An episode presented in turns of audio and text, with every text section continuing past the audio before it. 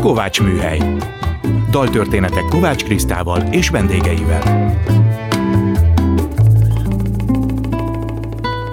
Szeretettel köszöntöm a Kovács Műhely hallgatóit, Kovács Kriszta vagyok. Hallgassuk meg mai daltörténetünk témaadó dalát a Kolumbusz című rockoperából. Izabella királynő dalát fogom énekelni, amelyben a királynő elénekli Granada bevételét. A szerzők Gallai Péter és Fábri Péter. Következik a Granada románca.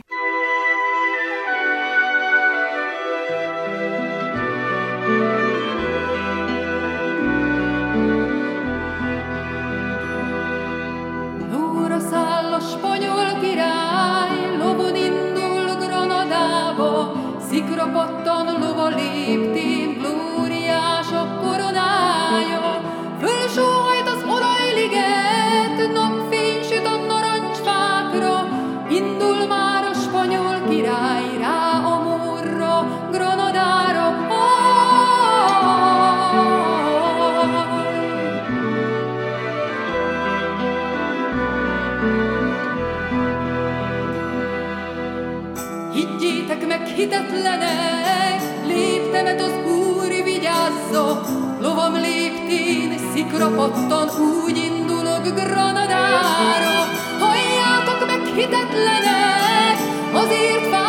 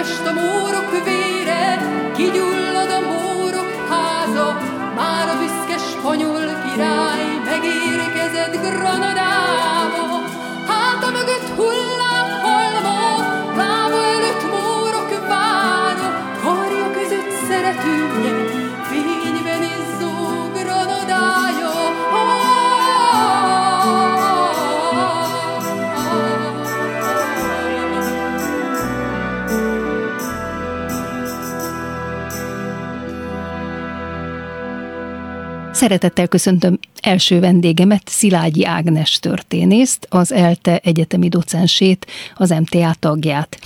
Szia Ági! Szerbusz Kriszta, én is üdvözlöm a hallgatókat is, és téged is. A mi rockoperánk, ami Amerika felfedezésének 500. évfordulóján lett bemutatva 1992. október 12-én az Operett Színházban, végigmegy azon a sok kínlódáson és harcon, ahogy Kolumbusz elérte, hogy a spanyol udvar támogassa a tervét. Ez a dal, amit hallottunk, Granada elfoglalásáról szól. Hát kezdjük az elején. Kik azok a katolikus királyok, és miért ez a nevük? Igen, katolikus királyok, Izabella és Ferdinánd, ebben a korszakban egy házas pár kísérli meg tulajdonképpen az ibériai félsziget nagy részének az egyesítését. Ibériai félsziget vagy hispániai félsziget, ugye a görög vagy a latin elnevezés, az etimológiája ezeknek a szavaknak így szoktuk hívni azt a legnyugatibb csücskét tulajdonképpen az európai kontinensnek, ahol Spanyolország és Portugália osztozik ezen a földrajzi egységen, és az itt uralkodó a római birodalom bukásától kezdődően uralkodó helyi hatalmasságoknak mindig is ambíciója volt az, hogy valamilyen módon egységet teremtsenek, egyesítsék ezt az egész félszigeti területet. Ugye Portugália önállósodásával ez az ambíció hát tulajdonképpen kútba esik, de a spanyol terület még mindig ott marad, ahol kisebb fejedelemségek, királyságok ö, ö, osztják meg a spanyol területet, és amikor a katolikus királyok házasság révén egyesítik a legnagyobb birtokokat, tehát Kasztíliát és Aragóniát, akkor fölmerül az a lehetőség, hogy, hogy ez az egész spanyol terület valamilyen egységes központi kormányzást kapjon. Kulturálisan ez még nem olyan egyszerű, hiszen évszázadok óta arabok tartják megszállva ennek a félszigetnek bizonyos területeit, egyre csökkenő területeit, mert zajlik a rekonkista, ami egyfajta keresztes hadjárat a megszálló mórok ellen. Először ugye ez egy personálunió volt 1479-ben. Később nagyobb lett ez az egyesítés? Ugye, hát ez két külön királyság, aminek a trónját különböző időben foglalják el. Különböző időben kerülnek a házaspár tagjai a Kasztília, illetve Aragónia élére.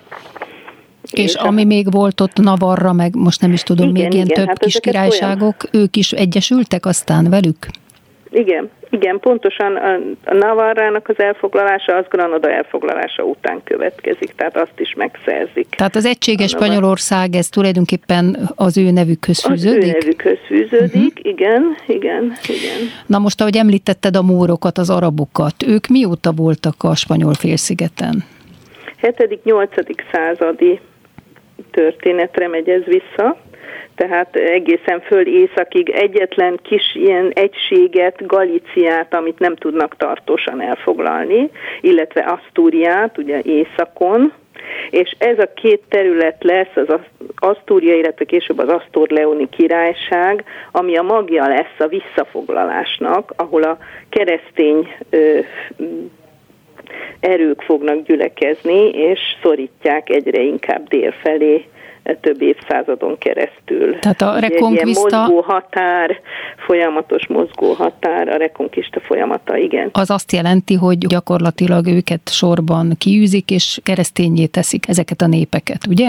Igen, tehát ez visszafoglalást jelent igazából. A mórokat is és a zsidókat is ugye azt ajánlják nekik, hogy vagy el lehet menni, vagy pedig meg kell keresztelkedni. Igen, a középkori nemzetfogalom az igazából nem egy létező dolog, ugye ez a nacionalizmus korának a 19. századnak a terméke, azonban vallási nemzetekről beszélhetünk talán már ebben a korszakban uh-huh. itt, amikor a katolikus vallás egységesíti bizonyos értelemben a lakosságot. És hát az ibériai félszigeten van két ilyen ebből a katolikus egységből, ebből a keresztény egységből kilógó, vagy ebbe be nem tartozó ö, erős csoport, és ezek a mórok, és a másik pedig a zsidók persze másképp illeszkednek, hiszen a zsidók együtt élnek a keresztényekkel, magas pozíciókat érnek el az államon belül, az adminisztráción belül, a gazdasági életben. A mórok azonban területileg tartanak bizonyos területeket a kezükben, egyre csökkenő területet, hiszen hát délfelé szorítják ki őket folyamatosan. Szorítják, szorítják, de végül is hát ugye van, akiket teljesen kiszorítanak, és van, akik kikeresztelkednek. Így van, így Na van. most őket befogadják, akik kikeresztelkedtek? Ez is egyfajta útja valóban a, a maradó ö, ö, móroknak egy, egyfajta útja lehet az áttérés. Aztán hát ugye abból adódnak a problémák, hogy ez az áttérés vajon mennyire őszinte, vagy mennyire hát kifelé mutatott állarc csupán. Ez egyébként az áttért zsidókkal, az úgynevezett konverzókkal kapcsolatban is felmerül, és itt jön az inkvizíció problémája, vagy az inkvizíció léte egyáltalán. Azt is ők hozták létre, ugye, a katolikus hát, királyok? Igen, igen, ennek kora középkori, vagy korábbi középkori tradíciója van, amikor szerzetes rendekhez kötődően, illetve a pápához kötődően létrejön már egy hasonló hivatal, elsősorban az eretnekek figyelésére, Azonban a spanyol inkvizíció, ami voltak éppen egy állami hivatallá válik egyszer csak, éppen, hogy az áttértek, az áttért muzulmánok vagy az áttért zsidók életmódját figyeli, a leginkább őket vizslatja, és hát velük szemben indít eljárásokat majd. Ez a spanyol, illetve a portugál inkvizíció. Ugye a spanyol az, az 1480-ra kezd el működni, és egy olyan 40-50 év múlva az 1530-as évek táján, 530 több évszám van, ugye, mert törvényileg létrehozzák, vagy voltak éppen működik, ez nem pont esik egybe, akkor Portugáliában is elkezd egy ilyen hivatal, egy ilyen állami hivatallá váló intézmény működni. Pontosan a, a, az áttérteknek a figyelésére. Nagyon érdekesnek tartom, hogy 2015-ben fogadta el Spanyolország azt a törvényt, amely lehetővé teszi a középkorban elűzött szefárd zsidók leszármazottjainak Spanyolországba települését. 127 ezeren kértek engedélyt, de miért tartott ez ilyen sokáig? Hát, hogy miért tartott ez ilyen sokáig? Egyáltalán, hogy mennyi embert érintett ez, mert nagyon különböző adatok vannak egyébként a történeti irodalomban, és nagyon sok felé szóródtak szét a, a szefárd zsidók. Ugye talán ez a nagy szám, vagy a nagyon erős szétszóratás is oka lehet annak, hogy ilyen sokfelé élő, sokféle embert nagyon nehéz hát valamilyen módon kárpótolni, vagy újra összefogni. Hát ugye 150 ezertől egészen egy millióig teszik a számát, ugye nagyon bizonytalanok az adatok, nem is lehet pontosan tudni, hogy mi alapján számoljuk ezt meg. A, a Amerika felfedezése évében kiűzött zsidóknak egy jelentős része éppen Portugáliába telepszik rá, azokról körülbelül 70 ezer főt szoktak adatként tudni, de hát aztán, aztán itél, itáliai városokba és, és Antwerpenbe és a török birodalomban, furcsa a török birodalomban lesz a legszabadabb élete ezeknek a zsidóknak. Egyébként egy, amikor meghallgattam a dalodat, akkor rögtön egy kultúrtörténésznek, egy magyar eh, eredettel rendelkező kultúrtörténész nőnek, a Marianna D. Birnbaumnak a könyve jutott az eszembe, eh, aki éppen egy ilyen Portugáliából elinduló nagyon gazdag, nagyon befolyásos asszonynak az európai vándorlását, és aztán a török országban való letelepedését és az ottani életét írja meg.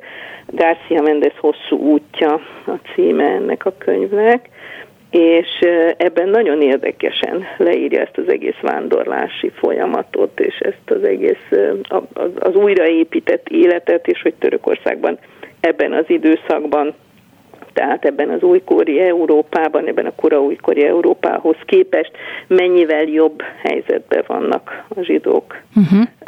Törökországban. Ez itt a Kovács Műhely Szilágyi Ágnes történésszel beszélgetek a katolikus királyokról, Granadáról és a zsidók és a mórok kiüzetéséről. Egyébként a mi darabunkban, Galaj Péter és Fábri Péter darabjában ez ugyanaznap történik, amikor elindul Kolumbusz, és ugyanakkor űzik ki a zsidókat, és ez itt egy jelenetben volt akkor nálunk ábrázolva nagyon láttatóan. Mit köszönhetünk a móroknak? Például ott van Granada csodálatos alhambrája. Ez nagyon érdekes, hogy építészeti emlékekben, tehát az épített környezetben egész biztos, hogy ott marad például a, a kék csempés építkezés, uh-huh, ami annyira uh-huh. jellegzetes az ibériai félszegeten, a portugálok azulézsúnak hívják Igen. ezt a kék csempét. Ez is egy arab örökség, és átkerül Latin Amerikába a spanyolokon, portugálokon keresztül ez. Na de hát a kulinális dolgok közül ugye az étkezési szokások nagyon sok mindenben, a zene a világ zenébe átkerülő, ugye spanyol és portugál zenének az elemei szintén, tehát csomó kulturális hagyott, hagyatéka van tulajdonképpen a kert, kertművészet az öltözködés elemei, tehát nagyon-nagyon sok minden az ötvösség, nagyon sok minden az, amit morhagyománynak tekinthetünk. Uh-huh. Ugye a mórok nem ábráz, emberábrázolás nincs, de például az mindenféle növénydíszítés, geometrikus díszítés, ez mind, mind a, a mór tradícióból ered. Mi az a tiszta vér származásának elmélete? Ez megint csak a hivatal, az államigazgatás működésére vonatkozott, és pontosan a az áttért zsidóknak a pozícióit próbálta megnyírbálni az áttérés után. Elkezdték azt vizsgálni, hogy harmad, negyed íziglen, tehát négy generációra visszamenőleg a származást ki kellett mutatni, hogyha valaki állami hivatalt akart vállalni, uh-huh. vagy a királyi udvar közelében magas gazdasági pozíciót akart vállalni, akkor ugyanúgy, ahogy Érdekes, hogy a birodalmi törvények is ugye aztán a 20. században nagyon hasonlóan működtek. Igen. Így meg kellett mutatni, hogy nem volt zsidó a családban, nem volt zsidó a felmenők között. Akkor most térjünk át Kolumbuszra, aki először a portugálokhoz fordult, de második János portugál király elutasítja, majd az angolokhoz fordul, majd a franciákhoz, és utána végül is tíz év kemény harc után megszavazzák az útjára a három hajót, és el is indul. Tulajdonképpen mit köszönhetünk ennek a felfedezésnek? Hogy változtatja meg tulajdonképpen az egész világot? Ez a felfedezés? Az az igazság, hogy nem véletlen, hogy nem kap ő rögtön támogatást, mert az egész ö, orientációja ennek a déli ö, ö, Európa, dél-európai térségnek igazából ekkor még a mediterráni orientáció.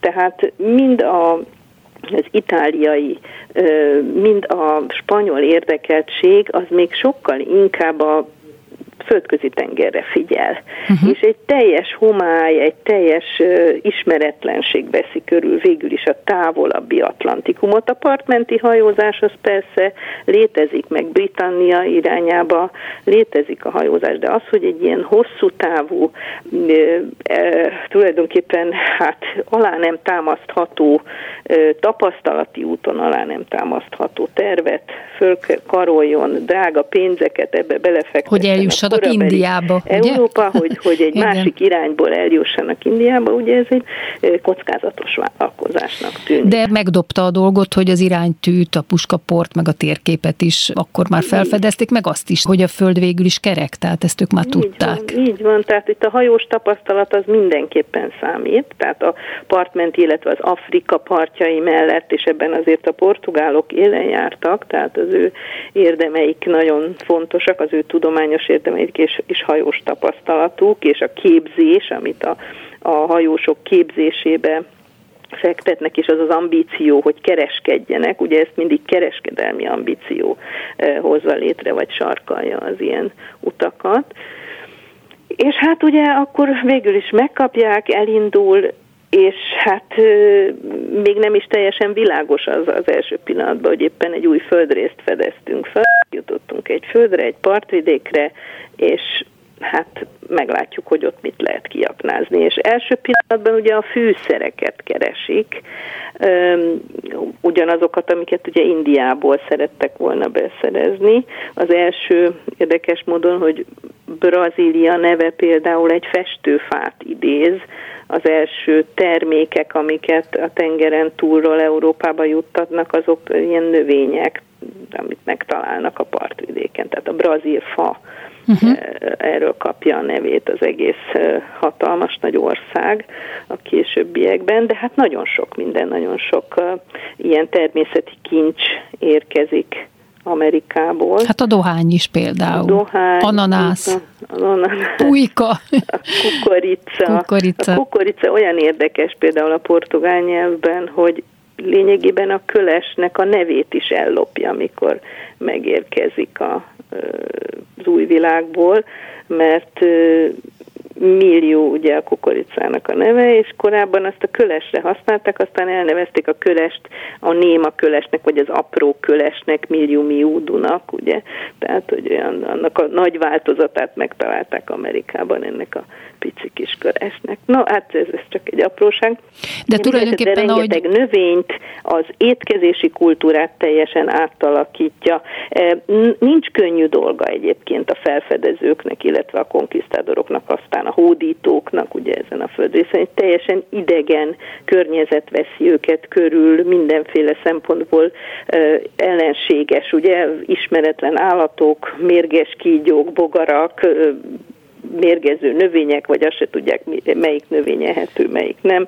Hát és akkor még ott vannak aztán a az, az amerikai kontinens őslakói, az indiánok. Hát akik először nagyon, még nagy örömmel fogadják őket. Nagyon különböző módon, ugye vérmérsékletükhöz mérten különböző módon fogadják őket, általában érdeklődéssel, figyelemmel, meglepetéssel, hát vagy éppen védekezve, ugye ez megint csak egy teljesen kiszámíthatatlan dolog.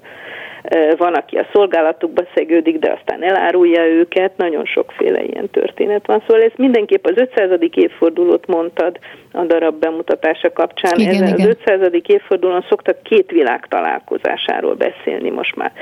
Ez annak a, az 500. évfordulónak volt a koncepciója, hogy itt ne is felfedezésről beszéljünk, ne is ezt az Európa-centrikus felfedezést nevezzük meg, hanem inkább tényleg két világ találkozásánként Hát ami a szegény értékelni. ottani lakosság számára végső soron azért eléggé pusztító volt, hiszen tűzzel vassal jött ott is a kereszténységnek a terjesztése. Igen, a kereszténység terjesztése és bizonyos értelemben azért a kapzsiság, hiszen aranyat. Egy pillanatban átfordult ez a, ez a békés szemlélet, ez az Amerikához való békés odafordulás, és csak a természeti kincseknek a felfedezése és leírása, és egy, egy nagyon erőszakos arany ezüst vadászat, tehát a nemesfémek bűvölete nagyon hamar elkezdett érvényesülni, és ezért mindent megtettek a hódítók.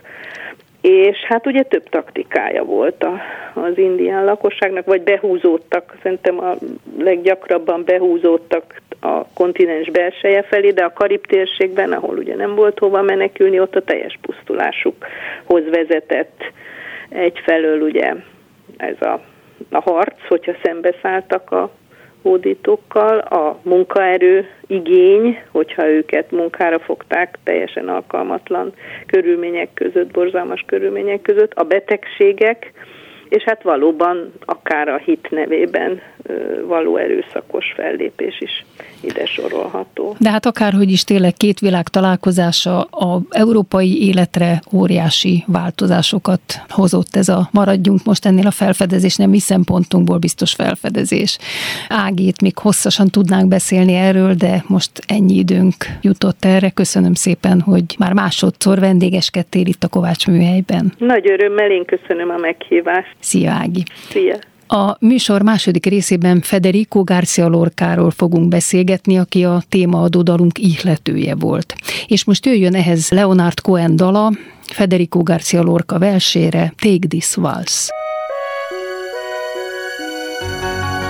Now in Vienna, there's ten pretty women. There's a shoulder where death comes to cry. There's a lobby with 900 windows. There's a tree where the doves go to die.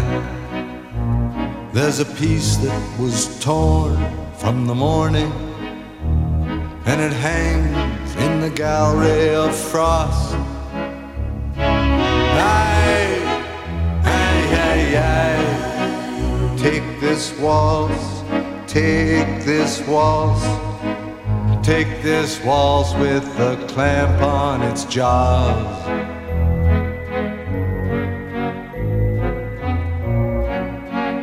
Oh, I want you, I want you, I want you on a chair with a dead magazine in the cave at the tip of the lily in some hallway where love's never on our bed where the moon has been sweating in a cry filled with footsteps and sand. Aye, aye, aye, aye. Take this waltz, take this waltz, take its broken waist in your hand.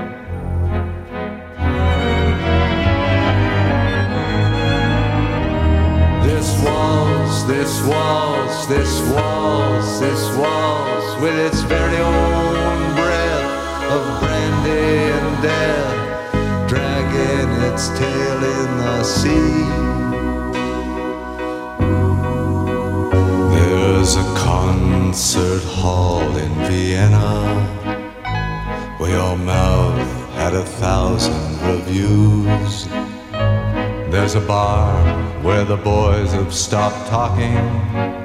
They've been sentenced to death by the blues.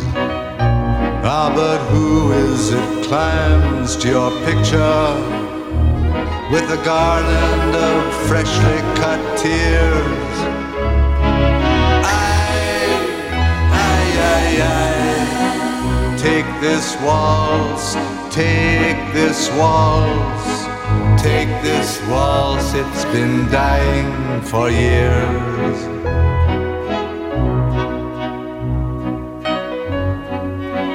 There's an attic where children are playing, where I've got to lie down with you soon. In a dream of Hungarian lanterns, in the mist of some sweet afternoon and I'll see what you've chained to your sorrow. All your sheep and your lilies of snow.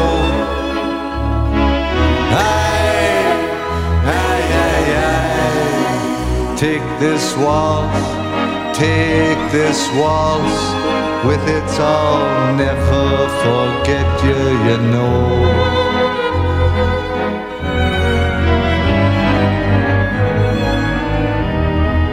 This waltz, this waltz, this waltz, this waltz, with its very own breath of brandy and death, dragging its tail in the sea.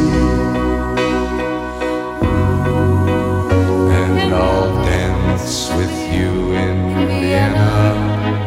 I'll be wearing a river's disguise.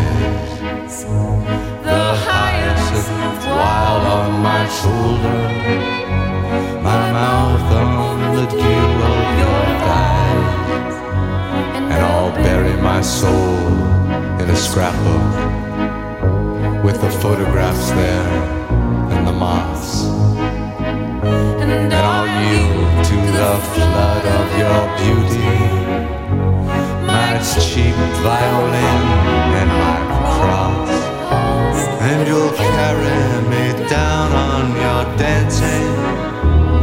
the pools that you lift on your wrist. Oh my love, oh my love, take this waltz, take this waltz. It's yours now, it's all that there is.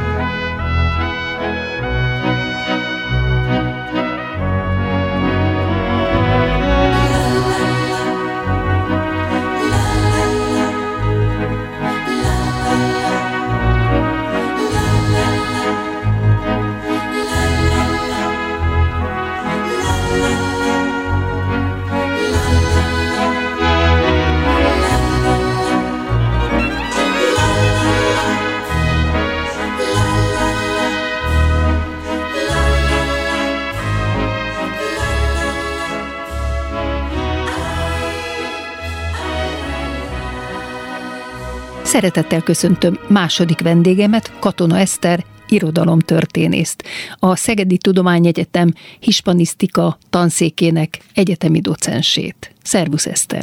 Szia Kriszta, én is köszöntöm a hallgatókat! A költészet napi adásunkban mindenképpen veled szerettem volna beszélgetni, hiszen neked kutatási területed Federico Garcia Lorca színháza, költészete és egyáltalán a spanyol színház. Ennek a dalnak az ihletője Garcia Lorca.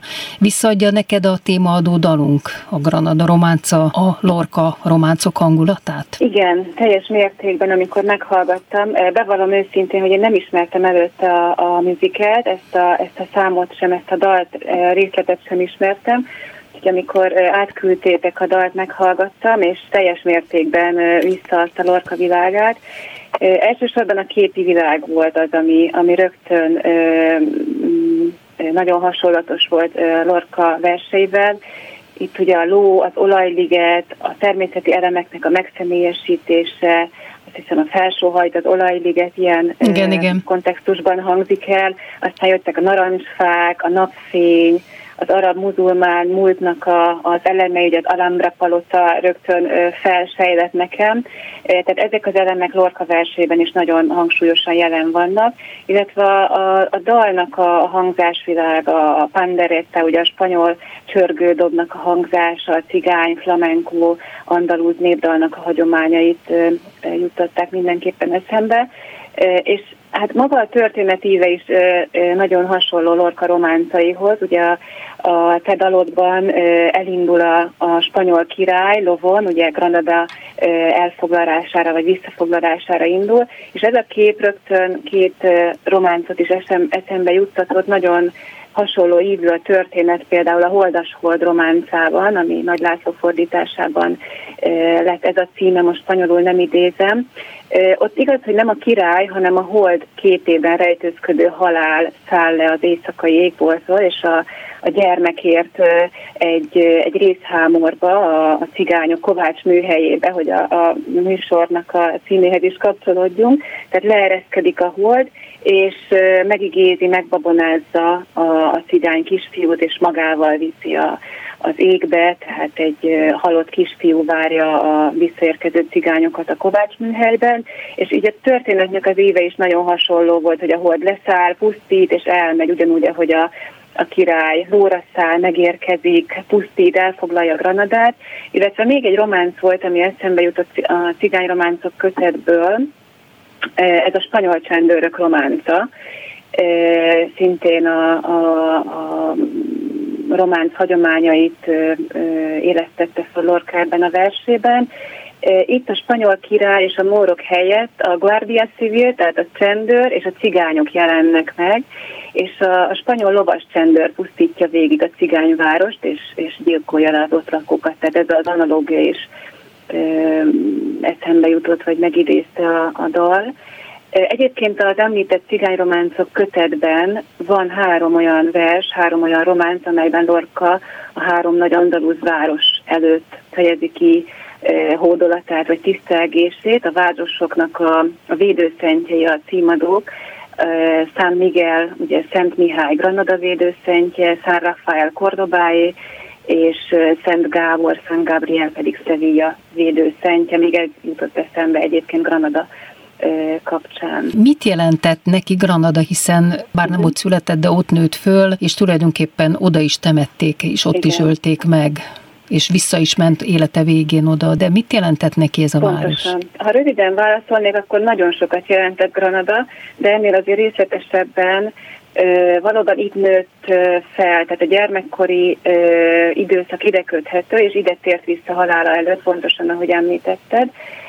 Nem itt született, Fuentavaquerosban született, ami egy picike kis falu Granadától 20 kilométerre, és gyerekkoráról mindig azt mondta, azt idézte meg, hogy erős láncok kötik emlékeimet, és, és ezek az erős láncok voltak azok, amik, amik a, a földhöz kötötték, tehát a föld iránti csodálata, a természet szeretete, a spanyol folklór iránti érdeklődése, ezekre a korai esztendőkre nyúlik vissza, tehát a gyermekévekre, és 11 éves volt, amikor, amikor Granadába költöztek a, a családdal, itt járt iskolába, Granadában kezdődött a zenei karrierje, mert igazából kevesen tudják talán róla, hogy zongoristának készült, nem költő vagy drámaíró szeretett volna lenni, hanem zongoraművésznek tanult, és Granadában kezdte el a zenei tanulmányait, itt járt aztán egyetemre, és ezekben az években a, a családján kívül négy meghatározott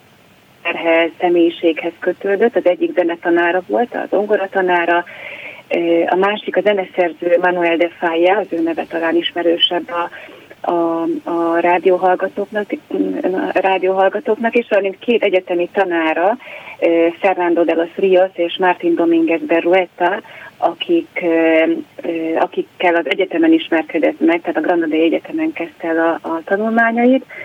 A Fernando de los Rios politikus volt, baloldali republikánus politikus, és az egyetemen politika történetet tanított, és Lorkában elsősorban a, a szociális érzékenységet, a társadalmi kérdések iránti érzékenységet, odafigyelést ébresztette fel, még a, a másik professzor, Berueta professzor, országjáró körutakat szervezett a diákoknak, ilyen egyetemi kirándulásokat, és ezeken a, a kirándulásokon ismerkedtek meg a régió történelmi és kulturális értékeivel, irodalmi hagyományaival.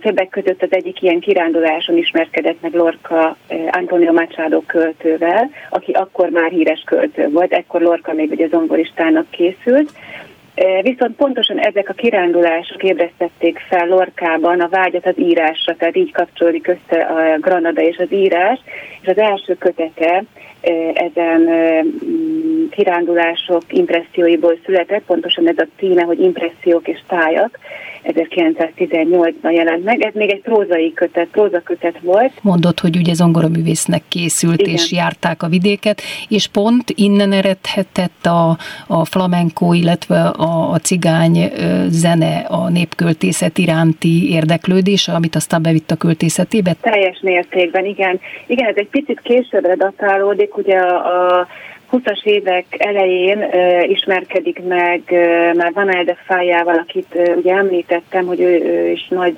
uh, csodálója volt, mert igazából 20 valahány év volt köztük, tehát a közöttük levő kapcsolat inkább mester és tanítványa, vagy apa-fia kapcsolat volt uh-huh. azért, uh, és uh, Manuel de Fája ébresztette fel benne a mm, spanyol népköltészet, a folklór, a flamenco, a cantejondo, ugye ez az andalus népdal iránti szeretetét, és egyébként közösen, ha jól emlékszem, 22-ben rendezt, vagy szerveztek egy cantejondo versenyt, egy, egy ilyen fesztivált, és ez is erősen oda kapcsolt a Granadához. Akkor már egyébként ő Madridban tanult, eltávolodott Granadától, de minden nyáron visszalátogatott Granadába, és ez a közös projekt is egy jó alkalom volt Manuel de Fájával, amikor megrendezték ezt a versenyt. Manuel de Fája egyébként a család jó barátja volt, tehát sokszor ö, vendégeskedett náluk, illetve Lorkának a, a testvérei, két huga is volt,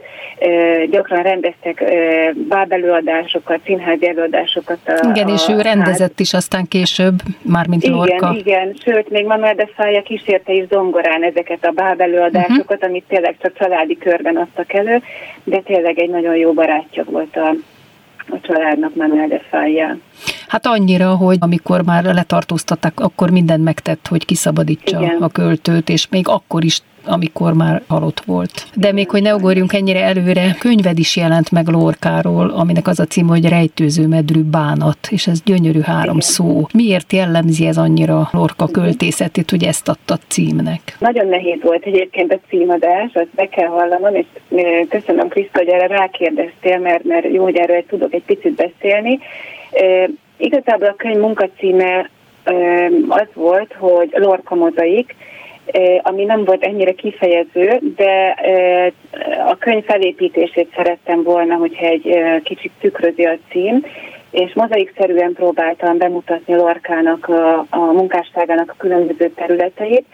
Ezt azért éreztem szükségesnek és fontosnak, mert bármennyire is hihetetlen, 1968 ban jelent meg először magyar nyelvű könyv Lorkáról, és azóta nem. Tehát 2016-ban jelent meg az én könyvem a Lorca halálának 80. évfordulójára. De hát ez hogy lehet? Hát egy sztárköltő a Lorca. Hát. Igen, tehát ezért mondom, hogy ez hihetetlen. Általában nem, nem is tudják az emberek, hogy mindenki ismeri García Lorca nevét, de hogy ennyire kevés volt a magyarul elérhető szakirodalom. Természetesen cikkek, tanulmányok születtek, de Megfordítások, természetesen. Igen, természetesen azok, azok létező szakirodalom volt addig is, tehát ezt a hiányt szerettem volna valamelyest pótolni, és mindenképpen szerettem volna idézetet adni címnek, ami legalább olyan jó magyarul is, mint eredetiben, és végül a, a cigányrománcok kötetben már többször említettem ezt a kötetet, a Fekete Bú Románca című versből választottam egy rövidke sort, amely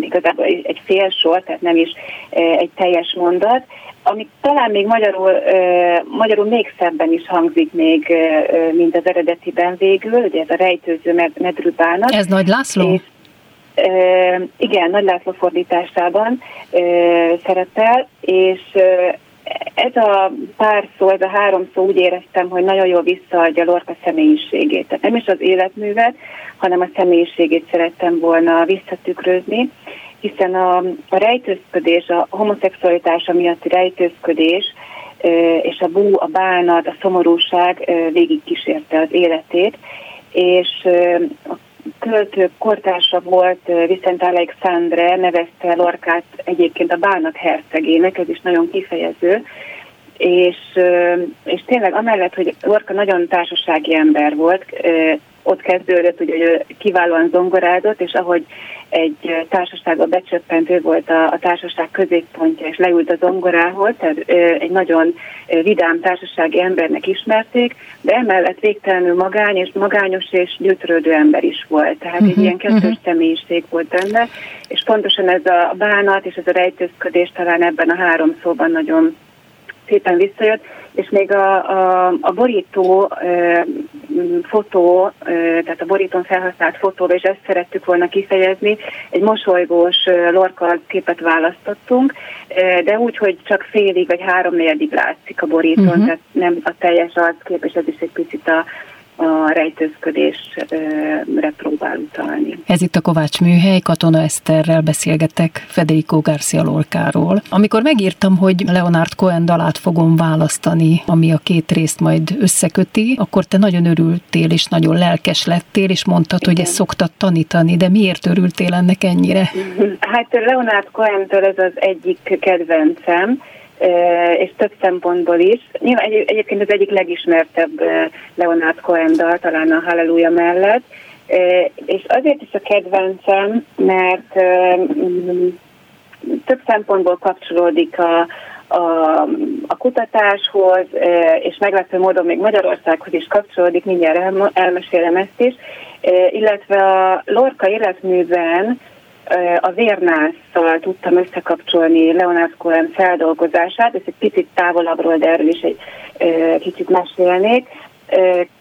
Leonard Cohen egyébként rajongott Lorkáért, és az ő iránta érzett tisztelet miatt nevezte el egyébként a, a saját lányát Lorkának, tehát Lorca Cohennek hívták a, uh-huh. a lányát, és Spanyolország is azért kifejezte tiszteletét Leonard Cohen előtt, igaz, hogy már azért az idős művész kapott díjat. 2011-ben, ha jól emlékszem, Asztúria Hercege díja jutalmazták az életművét, és az ezzel járó pénzösszeget egyébként Cohen az Oviedo Egyetemnek ajánlotta föl, ahol létrehoztak egy, egy Cohen tanszéket, tehát egy katedrál Leonard Cohen létezik az ott az Oviedo Egyetemen. Ez is egy nagyon szép gesztus volt szerintem.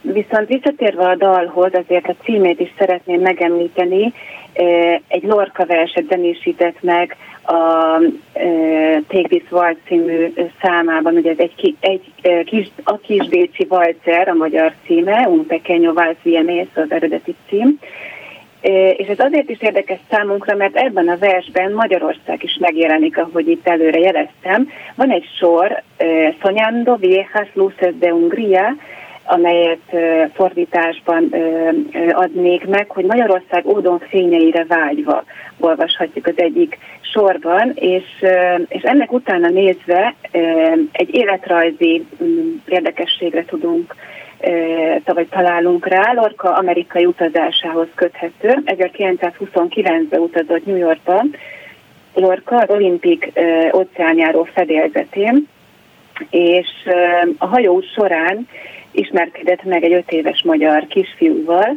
e, szüleit készült megkeresni Amerikában, és ez a, ez a motivum, ez a Magyarország ódon fényeire vágyva sorban e, bukkan föl a kis Bécsi Vajszer című költemény. De ő maga nem járt Magyarországon, nem? Nem, nem járt Magyarországon. E, ebben a sorban ugye megjelenik, azt talán még nem mondtam, hogy maga a vers a Költő New Yorkban című kötetben jelent meg, eddig ugye a cigány románcok kötetet említettem, ez egy teljesen más vonulat lesz majd a, a költészetében, egy teljesen más irány. És még amit mondtam, hogy a Coen-dal összekapcsolódik egy másik kedvencemmel is, ez, ez egy film, egy mozifilm, a La Novia a címe, spanyolul, az ARA azt hiszem így fordították le magyarra, és Paula Ortiz rendezte, néhány évvel ezelőtt jelent meg, és Golyadíjjal is jutalmazták, kitüntették, azt hiszem talán még Oszkára is jelölték, de nem kapott végül. Ez a Vérnártnak a mozi adaptációja, egy csodálatos film, rendkívül szöveghű az eredeti drámához. Egyébként a diákoknak ezt szoktam javasolni, hogy ha már nem olvasták el a Vérnárt, legalább ezt a filmet nézzék meg.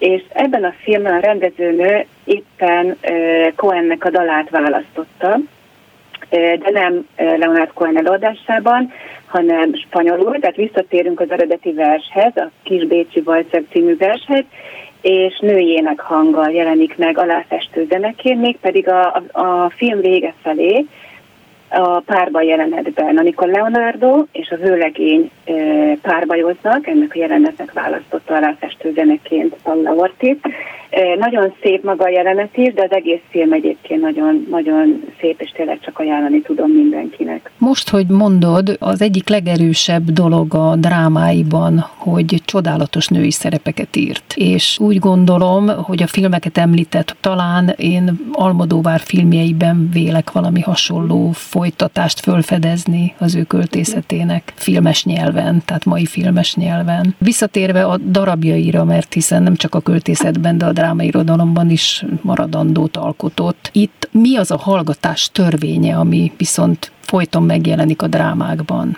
A leghangsúlyosabban egyébként a Bernard Alba házában jelenik meg mindenféleképp, ez a lei del silencio, a csend törvénye, a hallgatás törvénye. Ez a, igazából a feudális vagy félfeudális viszonyok között megrekedt andalúz dél-spanyol társadalomnak a legfontosabb szabálya, ami, ami nagyon meghatározta a, még a 20. században is a spanyol, dél-spanyol emberek életét.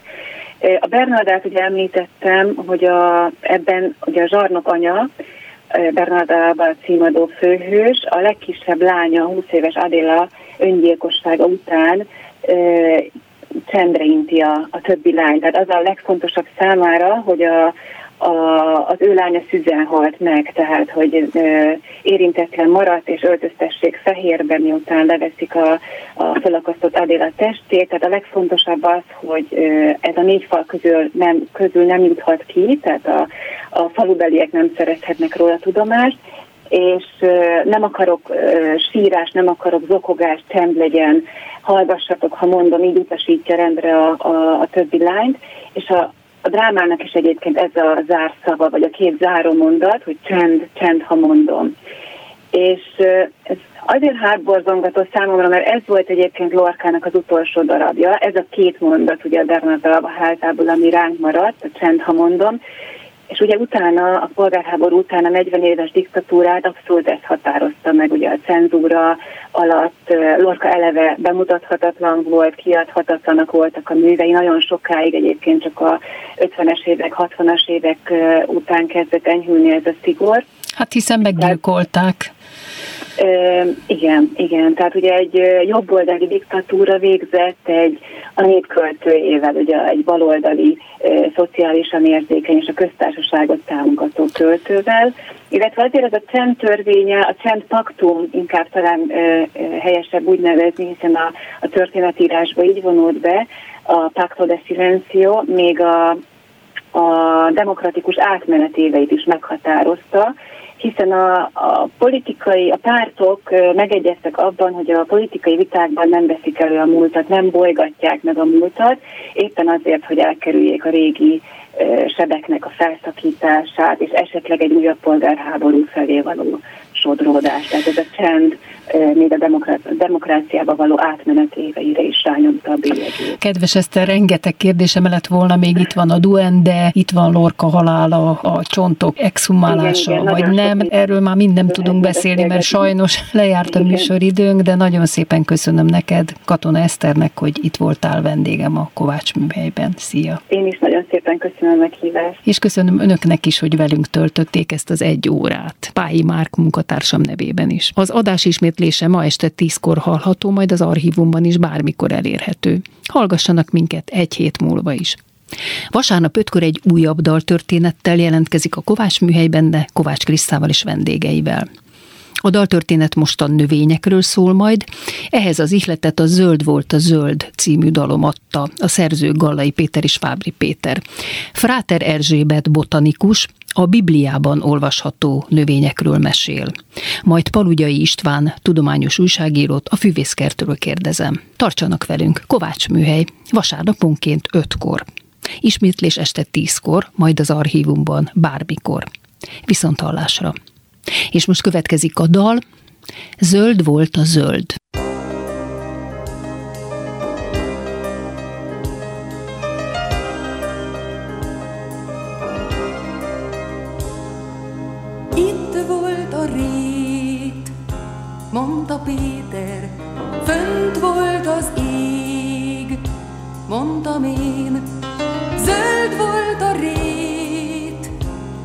Mondta Péter, kék volt az ég, mondtam én.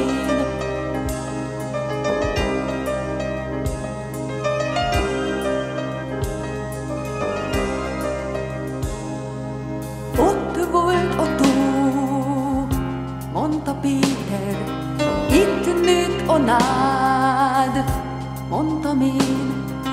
Kék volt a tó, mondta Péter, zöld volt a nád, mondtam én.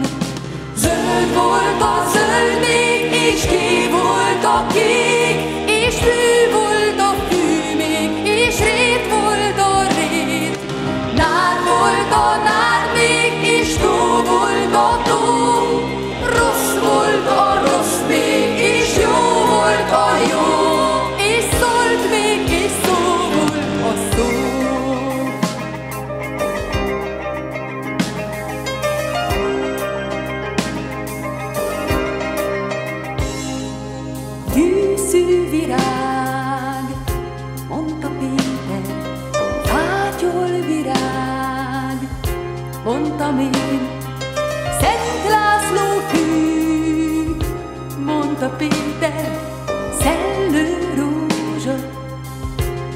mondtam én.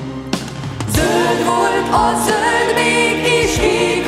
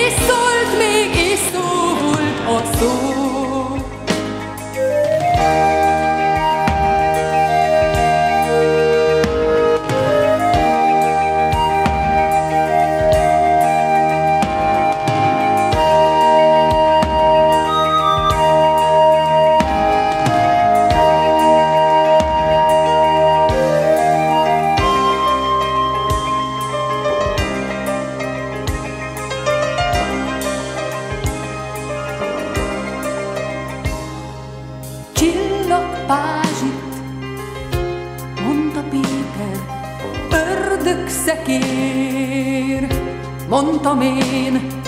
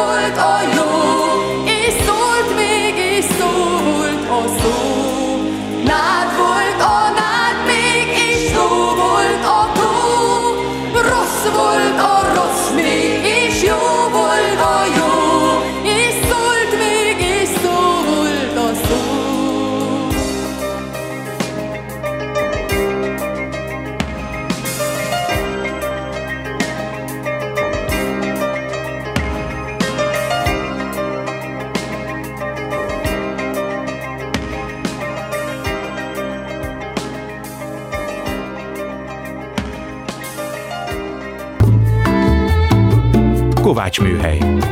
Kovács Kriszta műsorát hallották.